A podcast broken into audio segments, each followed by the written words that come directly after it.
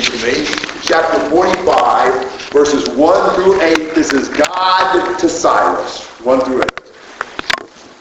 Thus says the Lord to the anointed, to Cyrus, to Cyrus, whose right hand I have grasped, to subdue nations before him, to loose the belts for him, to open doors before him, the gates may not be closed. I will go before you, and level the exalted place. I will break in pieces the doors of the bronze, and cut through the bars of iron.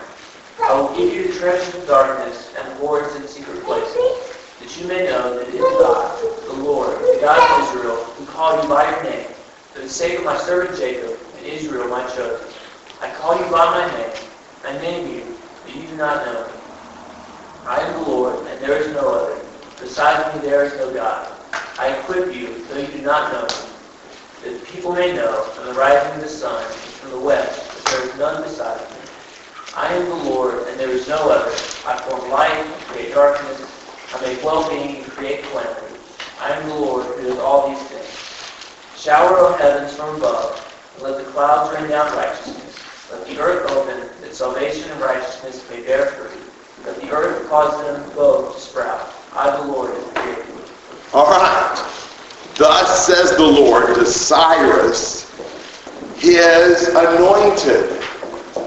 Now, you know what we said yesterday. Anointed one is the English. In Hebrew, anointed one would be what? Messiah, and in Greek, Christ. So he, thus says the Lord to Cyrus, his Messiah, to Cyrus, his Christ. That's amazing. I mean, what in the world is Isaiah doing calling some pagan foreign king God's Messiah?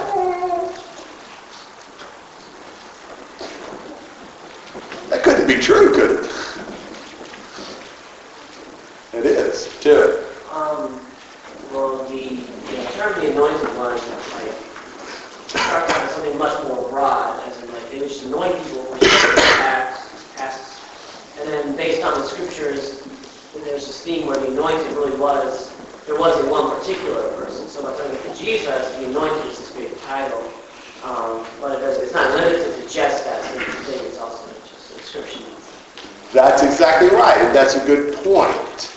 The fact is, Cyrus is not the first foreign king to be anointed by God. That make any of you think about anything?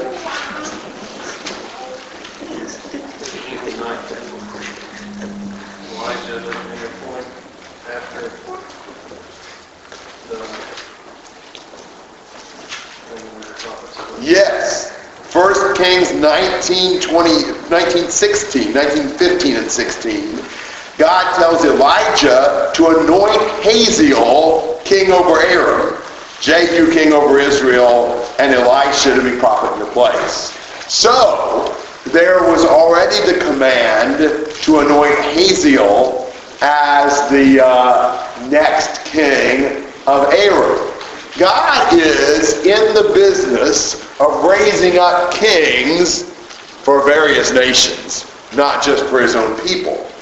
And really, Cyrus is not the only pagan king to have some sort of exalted terminology given to him. Do you remember in Jeremiah what God kept calling Nebuchadnezzar? I remember the uh, term God used for Nebuchadnezzar several times in Jeremiah. My servant. My servant. That's exactly right. You know, for example, Jeremiah 25, 9, I will send to Nebuchadnezzar, king of Babylon, my servant. And again in Jeremiah 27, 6, Jeremiah 43, 10, so that's uh, 25, 9, 27, 6, and 43, 10 of Jeremiah. He calls Nebuchadnezzar my servant. The fact is, God can use anybody. God can anoint anybody as king. God can make anybody to serve his purposes. I do believe that we ought to see a parallel here. I believe that there is a sense in which the redemption of Israel under Cyrus, a political, material redemption, was the foreshadowing of the great spiritual redemption under Jesus, the ultimate ideal Messiah anointed one. Okay. And so that really, I think, using similar terminology just sort of helps us see the parallel. And uh, what he says is, you know, I, he says to Cyrus, whom I have taken by the right hand to subdue nations before him, to loose the loins of kings, to open doors before him, that uh, so that gates will not be shut. God is the one who, who led Cyrus out onto the stage of history, who engineered his triumphs, who opened the doors for him. He tells him, I will go before you. I'll make the rough places smooth. I'll shatter the doors of bronze cut through the iron bars. God is going to take away the barriers and the obstacles so that Cyrus can conquer the world. God was with Cyrus. God was opening the doors for Cyrus. He was giving him the treasures of darkness, the hidden wealth of secret places. Um, and so he was, he was going to actually provide wealth for him. Cyrus's relentless advance and conquest of the ancient world did not reflect his military expertise. It reflected God's power in opening the doors for him. Comments and thoughts to that point in the middle of verse 3. Yeah, That's such a good point about that the reason why he has money or he's able to do anything successful is because God has allowed him. I think that's the same point in, uh, in Daniel chapter, I think 5, with Nebuchadnezzar, that, you know, God showed them that the only reason you were, I think it's Daniel 4, right? Yes. Four. Uh, the only reason you're a king and you're able to do it is not because you're very smart, because I made you a beast, and your kingdom is still standing after I made you a beast. So it really is not you, but uh, the other, uh, because of me. That's the whole point of the book of Daniel. Almost every chapter says that one way or the other. That's exactly right. It's, it's the thing we've got to see is nobody has power in themselves. You know, if we're successful at anything, who gave us the ability to have that success? Who opened the doors for us? Who, who provided the context and the environment and whatever else? It's the Lord. We got to give credit to Him. You know, it's, it's this parent standing over their little kid in the kitchen you know, working with them to measure out the everything just right and holding their hand to dump it in the bowl and, you know, holding their hand to get them to stir it and all that and, you know, providing the recipe and getting the ingredients and doing all of this and turning on the oven and, and you know, so forth and so on. So this little kid made the cookies. you know, a little kid thinks, man, I'm really good. I made these cookies.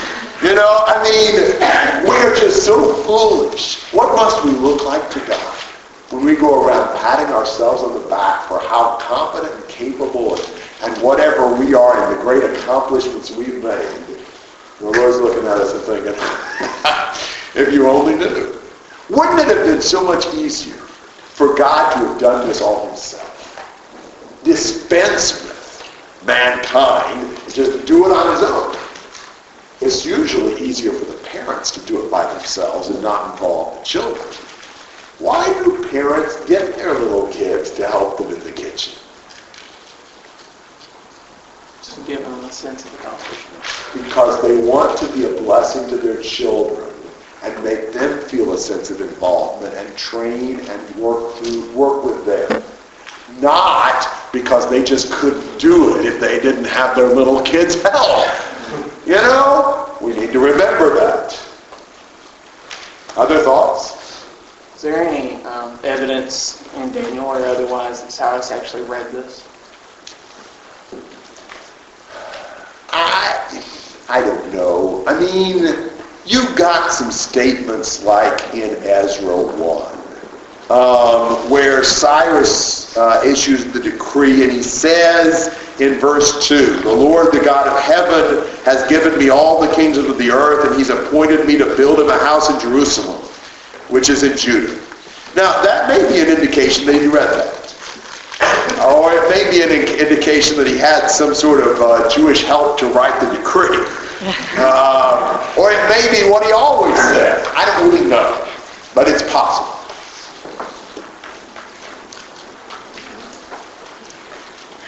Well, what was God's purposes in giving this success to Cyrus? He really shows three things here.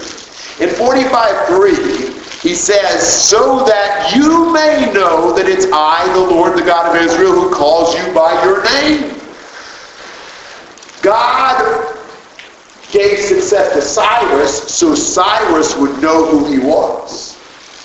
And secondly, in verse 4, for the sake of Jacob my servant, and Israel my chosen one, I've also called you by your name, though you've not known me. So God equipped him for this task for the benefit of Israel to redeem Israel from captivity. Now, it's interesting here. God is using Cyrus, even though Cyrus doesn't know it, to be used by God necessarily mean that, that the person knows it or consciously cooperates. God can use Balaam's donkey. Tell me Balaam's donkey knew anything about what was going on. God can use unwilling servants without their even being aware of it. God uses Satan all the time.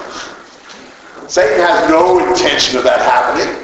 But God outwits him and uses him. So God uses a Cyrus who didn't even know him to bless his people Israel. Um, and then he says in, in verse 6 that men may know from the rising to the setting of the sun that there's no one besides me. So he also did that to cause the nations to recognize him as the true God. So God using Cyrus for three purposes. To show Cyrus who he was, to redeem his people Israel, and to reveal himself to the nations. And so all of this goes back to our theme, seeing who God is. Verse 5, I'm the Lord and there's no other. Besides me, there's no God. You know, I am the Lord and there's no other. At the end of verse 6, there's no one besides me. The one who forms light and creates darkness. You know, God does it all. We need to see God as the great God, as the only God, as the God who ultimately is in charge. And so we ought to be impressed by the greatness of God with what he, through what he does inside us. Comments and questions through verse 7. Between those three things that he uses Cyrus for? Yeah, to show Cyrus in verse 3 who he was, to redeem Israel in verse 4, and so that men might know who God was in verse 6. Other thoughts?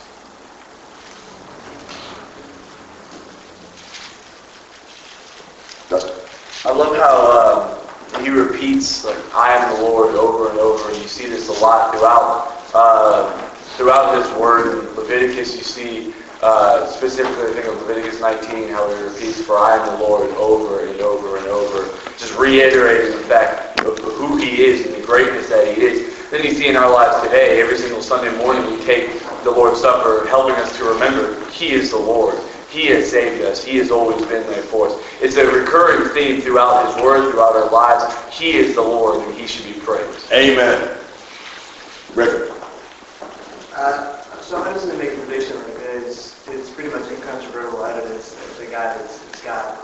Uh, so I don't know much about the, this kind of controversy, but I mean, I'm sure there are people today who discount this entire portion of Isaiah, say it was written by a person, you know, after the fact. Yes. What's, a simple, simple response to someone who tell?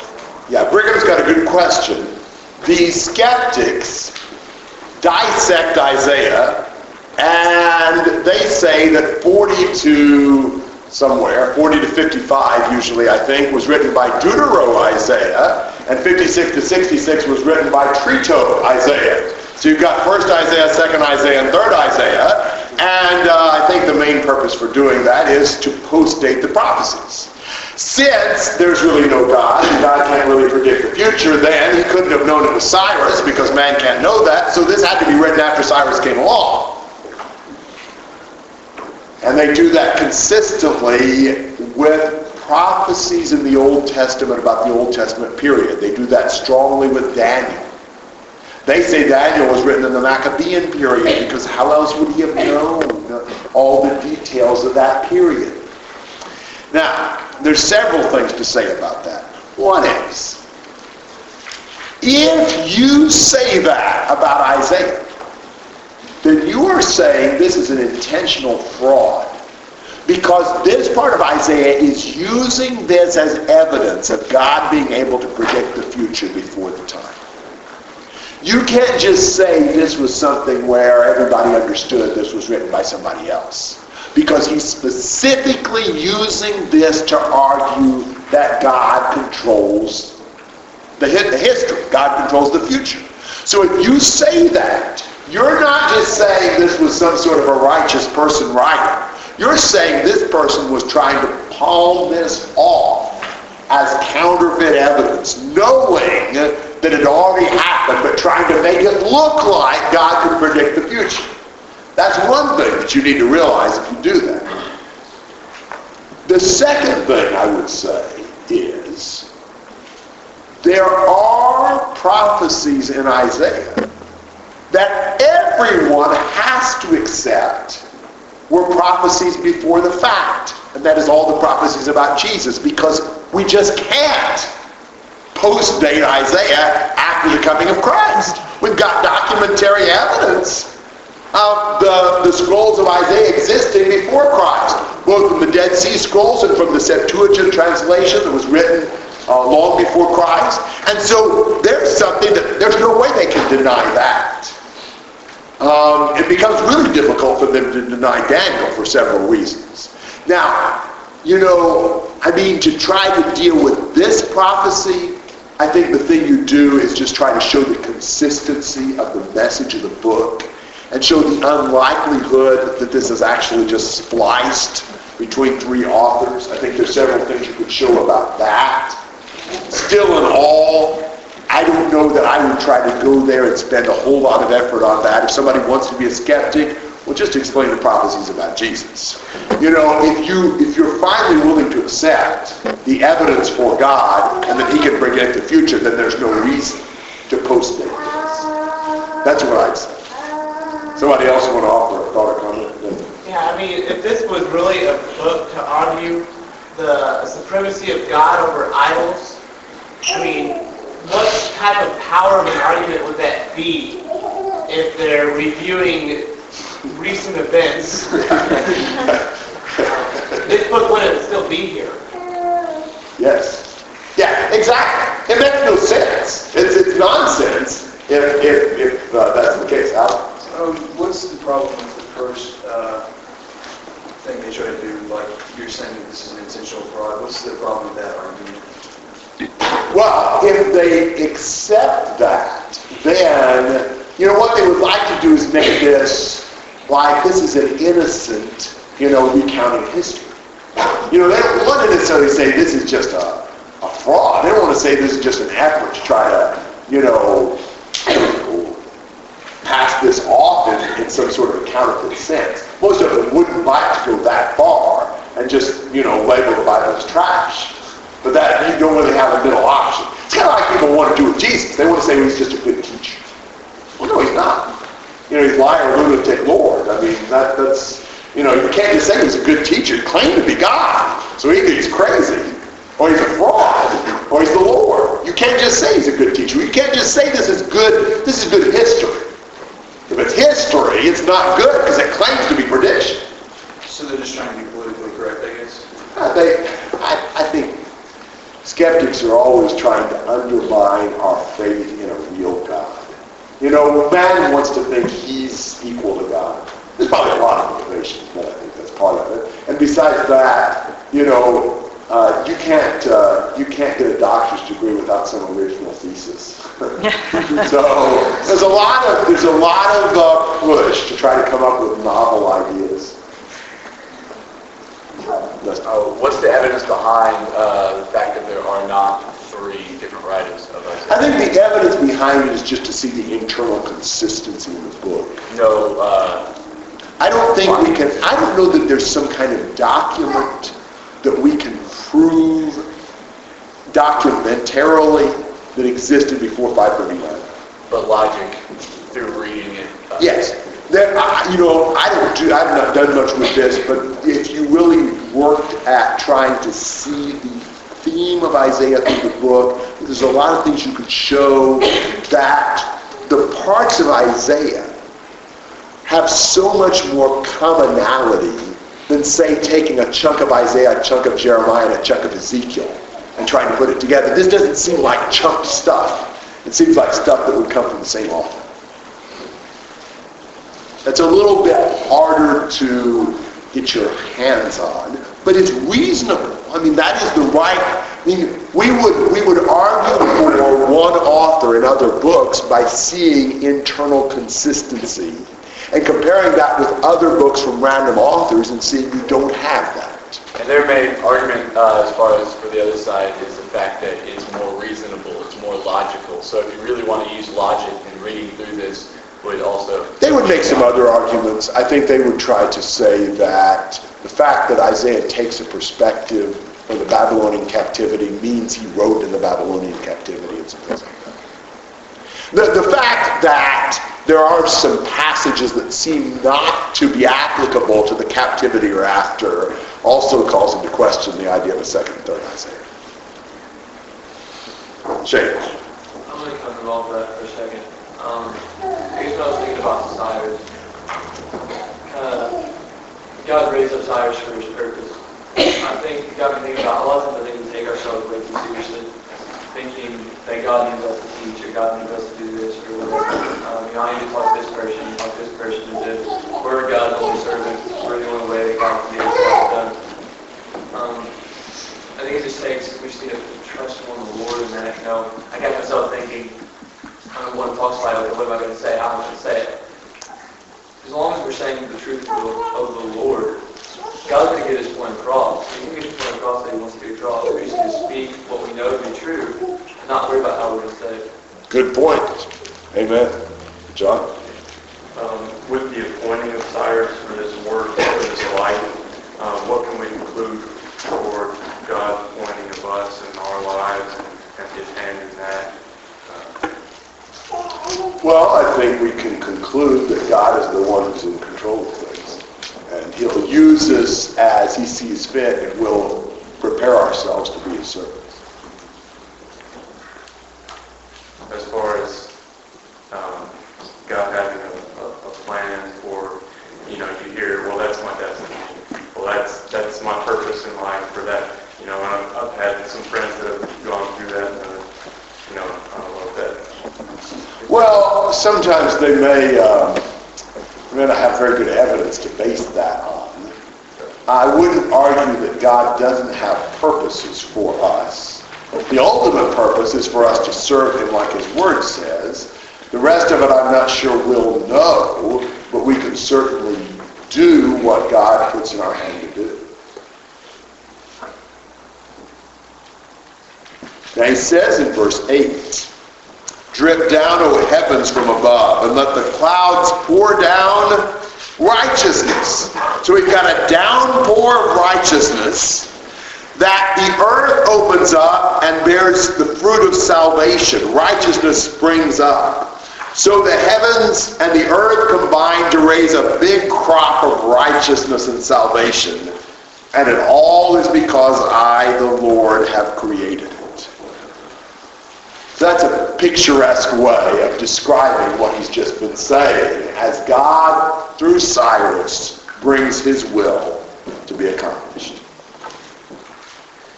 It says a lot like the flood, shouting from above, and the waters came up from, from below. It's just like a flood of righteousness covering the earth. Yes. God's purpose prevailed. Other comments through verse 8. All right, we're going to take a break uh, for about 15 minutes. He's going to, he's raising up Cyrus, his anointed one, to do all these great things. Think about how that might have sounded to Isaiah's Jewish audience. So 9 to 13.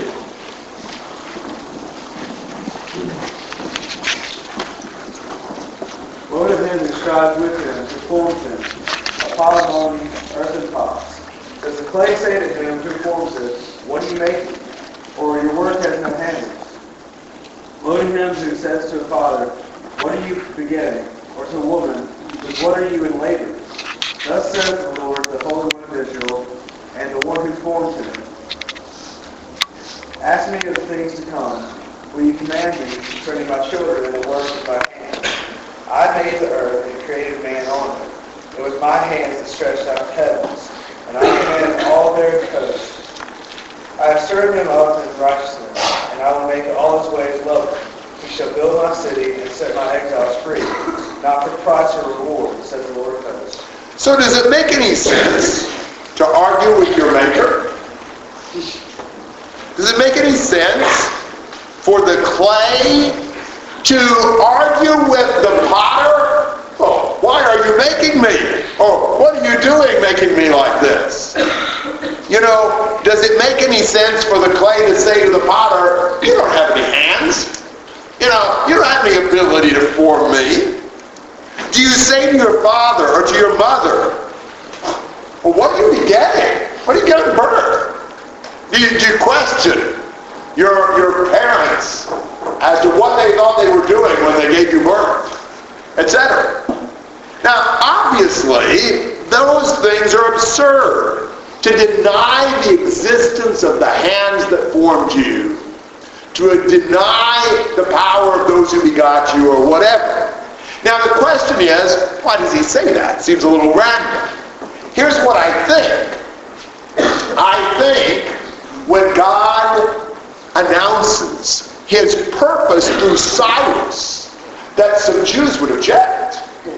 That they would not be happy with God using a carry out his purposes. That they would start arguing back with God. And basically God saying, who are you to pass judgment on my methods of accomplishing my purpose? That's like somebody arguing with his potter or his parents. Do you think you can tell God how to run the world? So who are you to quarrel with me? I'll do this how I want to, thank you very much. And it's really not up to them to question it. They need to recognize who God is and submit to him. After all, verse 11, he is the Holy One of Israel. He is the maker of Israel. We ought to commit ourselves to him. He says in verse 12, I'm the creator. I made the earth, created man, stretch out the heavens with my hands. All the host of the heavens, the stars. I not only have sovereignty in creation, God says I have control of history. Verse 13, I have aroused him in righteousness. Who's him? Cyrus. I will make all his ways smooth. He will build my city. What city is that? Jerusalem. And will let my exiles go free without any payment or reward. God won't even have to pay him to do it. He'll just do it for free. Because God's the one in control. If God decides to raise up Cyrus to free his people and rebuild his city, who are they to question that? I think that's what he's saying in this section. Comments and questions? Okay. This is quoted in Romans 8 or something, right? Um, Romans 9 uses the clay and potter illustration. So that is kind of talking about, if I'm mistaken, the, I guess, the justifying why it is God can reject his people that haven't accepted Christ. Yes, exactly. How does God have the right to choose the Jews of faith and to reject the unbelieving Jews? At his point, his, one of the arguments he makes is, it's God's grace. He has the right to give it to whoever he wants. Who are we as the clay to argue with the potter about who he decides to bless? Matt? Not only did God not you know, have to pay or make people pay the other He provides for them to be paid. You. When, when Ezra said go free, he sends them with all this stuff. Yes. You know, go rebuild the temple, go start your life back. What a great salvation that God doesn't just let us free, He lets us free with so many blessings. I mean, think about the people in the Exodus. God didn't just, just free them. He freed them and, and eluded the Egyptians too. Absolutely, yeah. And various times uh, in the post-captivity period, they tapped into the royal Persian treasury for their projects of rebuilding and so forth. So that's a good point, very good point. Alan? What is he saying in verse 11? Ask you about the things to come concerning my sons, and, and you shall commit to me the work of my hands. What is he trying to say there? Yeah, that's a good question. I'm not confident about that. Committing to me the work of my hands may be the idea of let him decide. You just commit yourself to him. Uh, but the first part, uh, there's various understandings, and I'm not sure. I'll just pass it around that. Nathan? As far as the quarreling with the potter, it makes me think of Habakkuk and how Habakkuk did try to quarrel a little bit, but then he, you know, remained silent and accepted God's answer in his gratefulness. Yeah, it's almost like you can't do that, God. You can't be using a worse nation to punish Judah. God can do whatever he wants to. Who are we to question? Chris? I don't know if there's any connection with it, but ju- having just talked about the idols, man made that idol and can make it say whatever he wants to say. Now God's saying, look, you don't tell me, the maker, the true maker, what, what I'm going to do. You can tell your idols that if you want, or make them say what you want. We really don't recognize who God is when we try to do that. We make him into some sort of creation of ours instead of recognizing his independence and greatness and that he made us. God wouldn't want me to do this, or God would, God wants me to be happy, or things like that. Yes. We make our own God when we construct a God according to our desires instead of allowing he, him to determine who he is. You know, man, man just more or less makes God the way he wants God to be. That's really an idol in and of itself. Other comments? Okay, um, 14 to 19.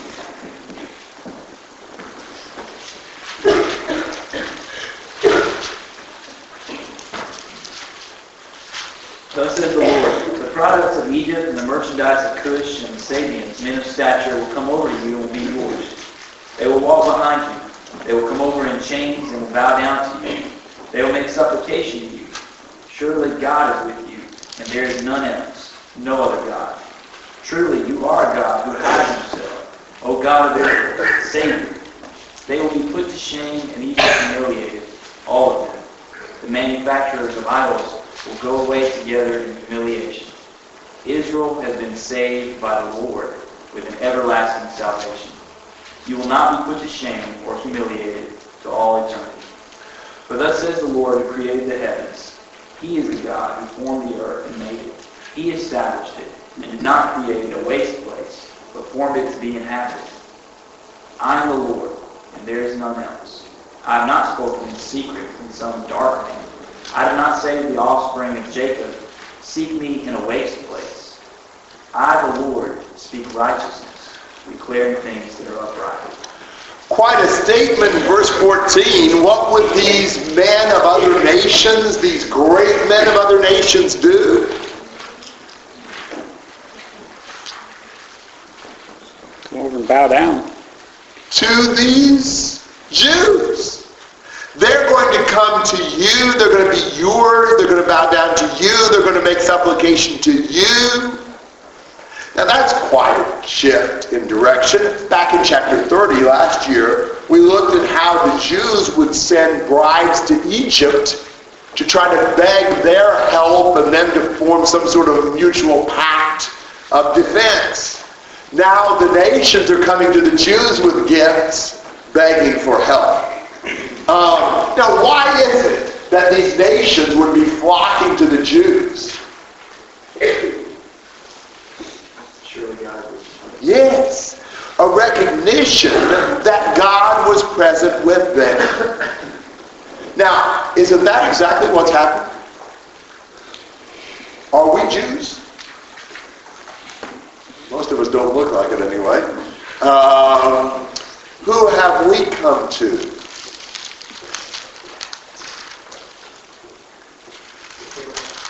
Abraham. Jesus, for that matter, the apostles, Jews. We have come to God through Jews that God has uh, used to reveal himself to us. I, I might compare verse 14 for a moment with 1 Corinthians chapter 14, which I think has a similar idea and might have a good lesson for us. 1 Corinthians 14, 24 and 25. If all prophesy, and an unbeliever or an ungifted man enters, he is convicted by all, he's called to account by all, the secrets of his heart are, disclosed, heart are disclosed. And so he will fall on his face and worship God, declaring that God is certainly among you.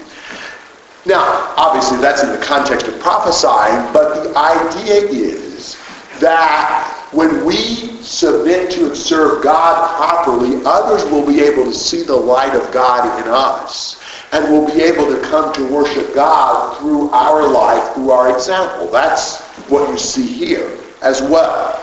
The idea is God will bless his people so that the nations will come to God through them.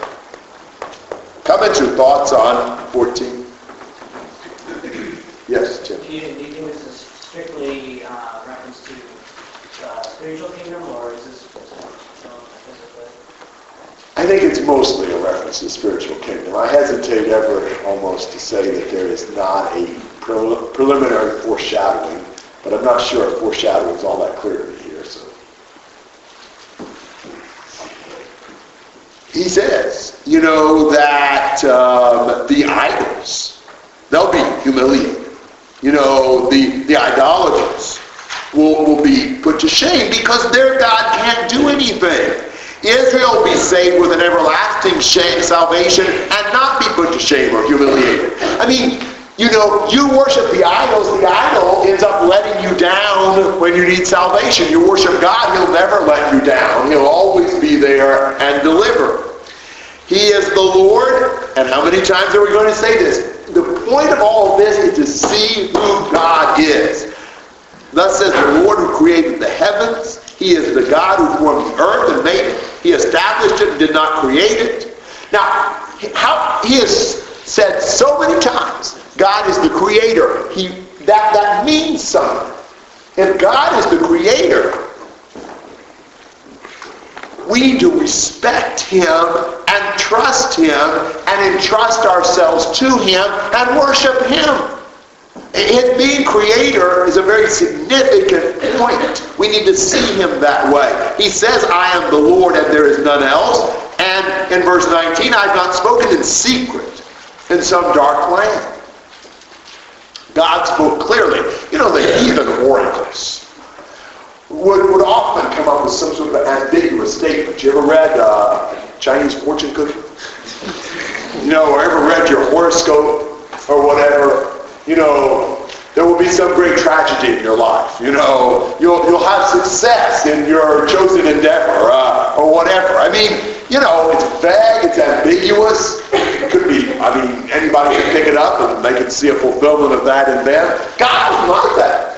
I mean, God didn't just say, uh, there's going to be some big changes occur in your future, Israel. You know, he says, I'm going to raise up Cyrus who's going to send you back home and rebuild your city.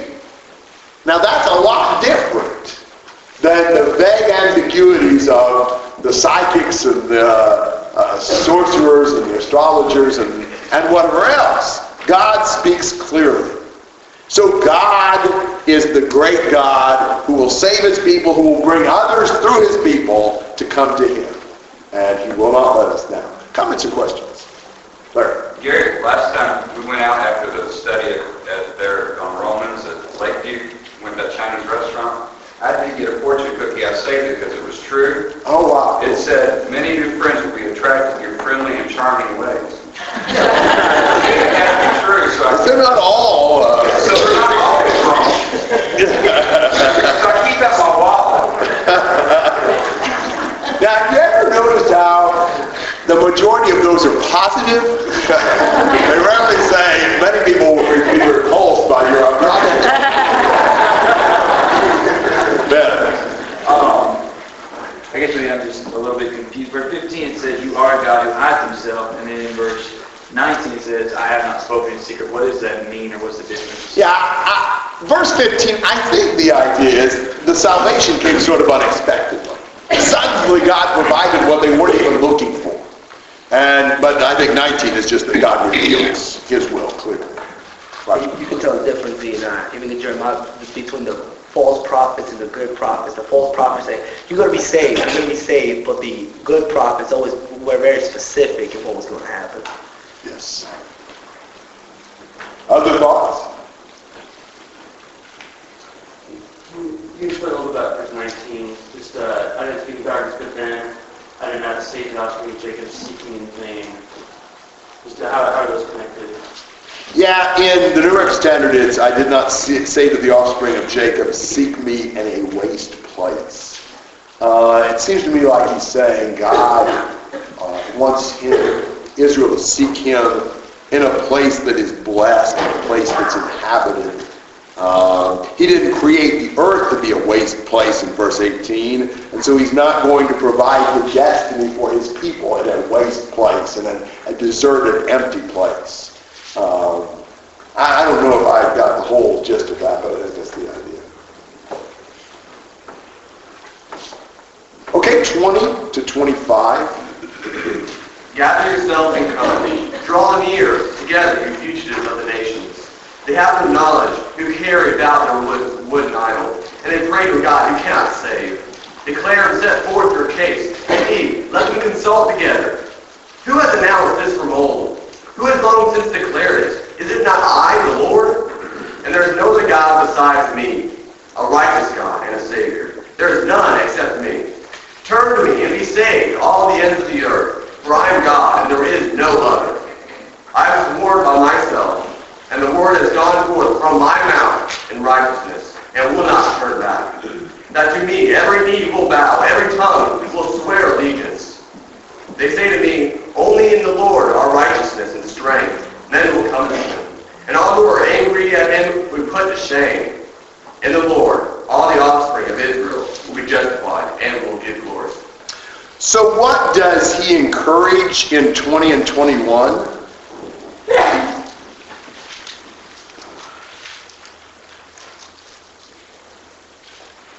Maybe what does he challenge? It's like Your idols. What? Keep praying to your idols. Yeah, pray to your idols. bring your evidence, or let's compare. Yeah, and not just one at a time. Gather together. You know, maybe if you all get together, you'll be able to make a better case. You know, put your heads together. Uh, you know, you guys who carry about your wooden idol. Is there anything a little weird about that? You know, you have to carry, lug around your God. You know, uh, shouldn't quite work that way. These and pray to a God who cannot save. You know, the idols are non-saving. They're non. Uh, the, I think the, the right uh, word there is non-salvific, but we don't use that word very often. I think that was in the dictionary. They're, they're, inherently incapable of saving. Uh, you know, they're, they're nothing. You know, your worshipers have to carry. So, so you set forth your case. You consult together. Who is it that has been able to predict the future and carry it out? I, the Lord, no other God, none except me. Right back to that same point. He's just challenging them. You show me one time. You show me one God who's ever predicted anything and carried it out. I am the only one. So turn to me and be saved. Who does he invite to turn to him and be saved? All of all the earth. Everywhere. Everywhere. All the ends of the earth. Um, anyone can be saved. The offer is for all. Because he is the only God. So there's no salvation anywhere else. I don't care where you come from. There's no other God to save you. Um, and, and he's sworn that every knee will bow and every tongue will swear allegiance. Does that remind you of anything? Philippians 2, spoken about Jesus, again, Jesus is the God of Isaiah 40 to, to 48. I don't mean by that that there is only one personality in the Godhead or anything like that. But I believe that this God, that Jesus is uh, a part of this God that we're looking at in Isaiah 45. He is the one that everyone will bow down to. They will say of me, only in the Lord are righteousness and strength. In the Lord, all the offspring of Israel will be justified and will glory. The, the thing that makes Israel Israel, the thing that makes them successful is their orientation toward God. You don't glory in your own strength. You don't rely on your own counsel and ability. It's the Lord. There is nothing else. There is not one Israelite who will be justified outside of the Lord.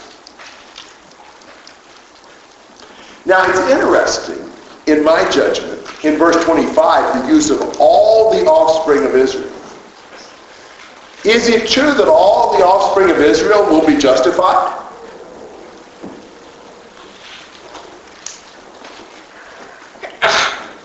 There are not, not going to be any unsaved Jews? Why does he say it? I'm not sure if it runs when Paul says all Israel will be saved. It does, doesn't it? Romans 11, 26. A helpful passage to compare with Romans 11, 26 is this passage. What's he saying here? Is he trying to say that there's no unjustified Jews?